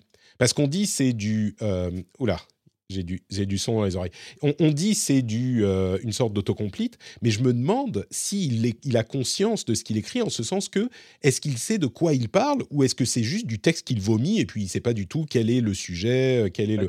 Tu, peux tu peux lui parler d'un truc dont tu lui as parlé il y a précédemment, il y a cinq minutes et il mmh. va, il va le, il a la référence, donc il doit quand même y avoir. Peut-être d'une certaine manière. C'est la mémorisation, mais c'est pas ouais, il... conscience. Il non, pardon, pardon. Je veux pas dire conscience, je veux dire informatiquement. Est-ce qu'il saurait, par exemple, si je lui dis, est-ce que tu peux allumer mes lumières dans mon salon Est-ce qu'il va comprendre informatiquement que je lui demande d'utiliser un outil, savoir dans le, vomi de texte qu'il a fait euh, qu'il parlait d'un outil euh, spécifique, le connecter euh, au réseau, au système. Ou... En gros, est-ce qu'il sait ce qu'il écrit? Pas, encore une fois, pas conscience, mais qu'est-ce qu'il a une, une, une, une compréhension de, des éléments du texte ou est-ce que c'est juste un texte qu'il a vomi et il se dit bon bah c'est le truc le plus cohérent que enfin le plus probable qu'on me demande d'écrire donc il, ferait des, des, arrangements de lettres au hasard ça serait la même chose quoi. Bref on verra mais le jour où ça il doit y avoir un petit peu de ça quand même mais donc on peut connecter. Vous savez quoi? Pas d'inquiétude. En fait euh, tout va bien. Il y a une, bah, justement un article de Numérama euh, qui est assez marrant où on nous révèle que euh, l'armée américaine a essayé de tromper des IA militaires euh, qui visaient justement à viser et à cibler les personnes dans des situations de combat. Et les militaires américains ont fait différents tests pour essayer de les tromper, et il se trouve que euh, celui qui a le mieux marché, c'est, ça date un petit peu, hein, mais celui qui a le mieux marché, c'est d'utiliser la technique de euh, Metal Gear Solid, c'est-à-dire de se mettre un carton sur la tête et d'avancer discrètement, lentement. Et du coup, dans ces conditions, l'IA ne réussissait pas à les trouver. Donc, peut-être qu'on s'inquiète un petit peu trop avec ces histoires d'IA. On se met un carton sur la tête, tout va bien. Donc, euh, pas de problème en fait. Je trouve que c'est très illustratif en fait de, euh, de, la manière dont on présente ces sujets. C'est qu'on parle d'intelligence artificielle déjà. Mmh le terme, et ça a été dit et redit et redit, mais c'est qu'on a attribué ce, cette étiquette intelligence artificielle sur des systèmes algorithmiques qui, sont, qui progressent, mais qui sont finalement très spécialisés. Et dès que tu les sors un peu de, du champ euh, dans lequel ils, sont très bons, eh ben, ils sont perdus. ChatGPT, pour l'instant, ne sait pas gérer une image. Euh, tu n'écris que du texte il sait pas gérer une vidéo. Alors, tu me diras, avec GPT-4, il y aura peut-être le multimodal. Multimodal, c'est l'une des rumeurs qui serait multimodal. Il fait plein de choses différentes, euh, pas que du. Voilà, mais les, les, robots tueurs, enfin les robots tireurs, là, les, les, sentinelles automatiques, elles sont calibrées pour détecter une forme humaine. Mais voilà, bah, tu te déguises en arbre, tu te déguises dans un carton. euh, dès, dès, que tu changes, je sais pas, tu changes de vêtements, tu te mets à ramper. Enfin, dès, dès que tu, présentes un comportement atypique par rapport aux, paramètres d'entrée de, la machine, eh ben, euh, la machine, elle est, elle, est, elle est troublée en tout cas, ou alors elle, est larguée. J'ai une image euh, qui, m'est venue à l'esprit des, robots euh, tueurs de Boston Dynamics qui seront en train d'avancer en rang serré et tous les, les, humains déguisés en arbres qui essayent de les prendre d'assaut discrètement. Ça ferait un bon D'autres robots en face déguisés en carton Amazon. Et voilà, exactement, parfait. Ah, voilà. c'est pour ça qu'il faut préserver la, la, puissance d'Amazon. On, on, va avoir besoin de beaucoup de cartons dans les guerres à venir. Franchement, euh, faut pas, faut pas faire de bêtises. Merci Jeff Bezos et Andy Jassy. Euh, bon, voilà pour euh, notre partie intelligence artificielle qui a été un peu plus longue que je ne pensais. Euh, on va conclure avec Twitter. c'est tout à l'heure je disais It's AI time. Maintenant c'est un peu It's Twitter time. Il faut parler un petit peu de Twitter. Alors d'abord. Les applications tierces, ils ont confirmé qu'effectivement, bah, elles ne vont plus travailler, elles ne vont plus fonctionner.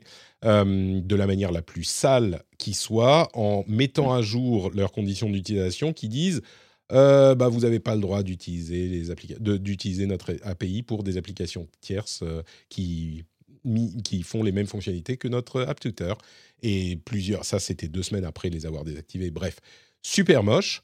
mais surtout, une nouvelle euh, sur Donald Trump qui, semble-t-il, serait en train de ne pas renouveler son contrat d'exclusivité avec son propre réseau, Truth Social, euh, dont, euh, qui, a, qui, a, cours jusqu'à juin 2023. Il serait déjà en train de discuter avec ses amis du premier tweet qu'il devrait envoyer à son retour sur Twitter, donc en, en, en, juin 2023, ce qui correspond plus ou moins au moment où les primaires républicaines vont commencer à chauffer un petit peu.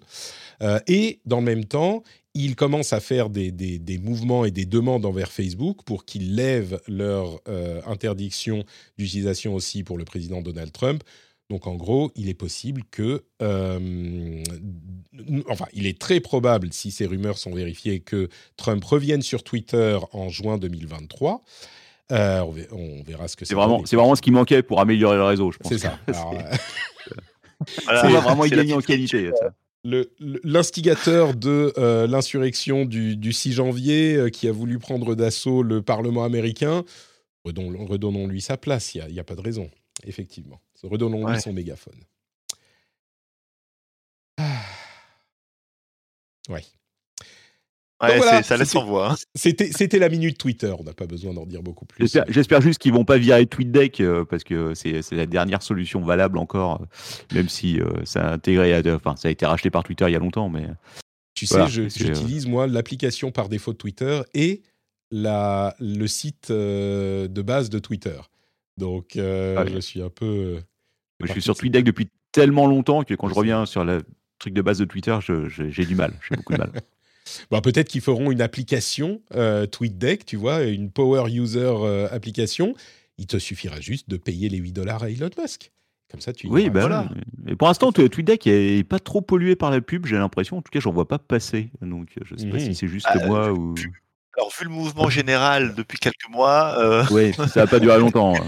bah non, c'est pas ça. Ils ont, ils n'ont pas beaucoup de pubs à mettre sur, euh, sur Twitter. Oui, aussi. Les, derniers, les derniers chiffres parlent de euh, euh, le, le, trafic venant de Twitter a chuté de 12% pour la plupart des.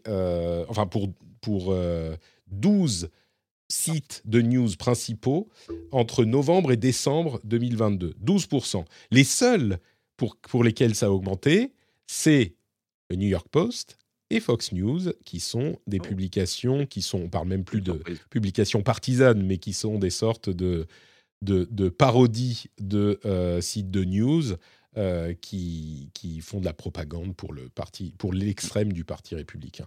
En, en grande partie, il n'y a pas que ça. Mais... Ah, bon. Je crois qu'on a passé un épisode dans l'ensemble sympathique intéressant, peut-être même drôle parfois, euh, même si la fin, on a été. Et, alors, enregistré, je ne sais pas, on va voir. Euh, si, si, vous écoutez ça en podcast aujourd'hui, oui, mais, euh, mais enregistré à Minimal Twitter Extension, une extension peut-être Chrome qu'on me recommande sur, sur le chat de Twitch. Merci Flexbox. Euh, J'irai regarder ça. Minimal Twitter peut-être. Et donc le suspense. Euh, est-ce que ça va être enregistré ou pas? On va l'avoir. Euh, on va avoir la réponse dans un instant. Mais avant ça, Siegfried. pour le cas où on a effectivement réussi à enregistrer l'épisode, est-ce que tu peux nous dire où on peut te retrouver sur Internet? Mais tout à fait sur sur Twitter principalement, je suis pas encore sur Mastodon non plus, Captain Web tout simplement, et puis sur toutes les applis de podcast, apéro du Captain, voilà. Très bien. Et le, jeudi dans le, et le jeudi dans le journal du hardware sur le stream. Tout à fait. Donc c'est dur. Mais, mais dis-moi, est-ce que tu pourrais euh, nous dire qu'est-ce que c'est que l'apéro du Capitaine quand même? Parce que on en parle souvent, mais. C'est un podcast tech et, euh, et divers. Voilà. Est-ce que c'est pas de la publicité mensongère, ça, quand même, un petit peu C'est un peu de la publicité mensongère. on fait du divertissement à base de technologie, on va dire ça. Voilà. Préparez-vous au pire. Préparez-vous au pire et forcément, donc, au meilleur. Voilà, vous aussi. Euh, Julien, dis-moi, où es-tu sur Internet? Alors sur internet, je suis, bah, vous me retrouverez euh, essentiellement sur euh, numerama.com sur les sujets politiques, juridiques et de temps en temps spatiaux. Également sur Twitter avec le pseudo FoxT, F-O-X-T-E-H. voilà, j'ai choisi de faire simple. Et depuis quelques semaines, avec l'équipe de Numerama, on s'est on s'est lancé sur Twitch. Donc de temps en temps, si vous passez une tête sur twitch.tv slash Numerama, bah, vous verrez soit ma bouille, soit une bouille d'un de mes collègues. voilà. Twitch.tv slash Numérama. Je vais de ce pas suivre la chaîne. Merci à grand merci. Merci à tous les deux. Pour ma part, c'est Note Patrick un petit peu partout, vous le savez. Euh, bah, sur Mastodon notamment. Euh, c'est, disons que euh, je prépare pour le cas où. Hein, vous pouvez vous aussi vous créer un petit compte sur Mastodon n'importe quel instant. C'est comme le mail. Si vous savez trouver un fournisseur de mail, bah, vous saurez trouver un fournisseur d'instance Mastodon. Vous créez un compte, peu importe où, et vous pouvez suivre Patrick at mastodon.social. Et euh, d'ailleurs, si vous cherchez notre Patrick, je pense que ça devrait euh, simplement vous le trouver assez facilement. Et à côté de ça, il y a aussi Twitch. Twitch, euh, où on stream tous les mardis midi et tous les jeudis midi, et de temps en temps le mercredi midi aussi. Quand mes enfants sont, sont malades, c'est peut-être un peu moins certain. vous me retrouverez aussi sur le Discord où on passe de bons moments tous ensemble, on discute de sujets intéressants, parfois difficile, mais euh, que je, prends toujours à cœur. Et il y a aussi des sujets, il y a plein de, channels, en particulier pour les patriotes, euh, plein de channels sur plein de sujets différents aussi, euh, rien à voir avec tech ou gaming. Hein. Et puis, bah justement, je parle de patriotes. Vous voudriez peut-être soutenir cette émission que vous appréciez, j'espère, patreon.com/slash rdvtech pour avoir plein de trucs sympathiques, les émissions sans pub, une newsletter étendue, etc., etc.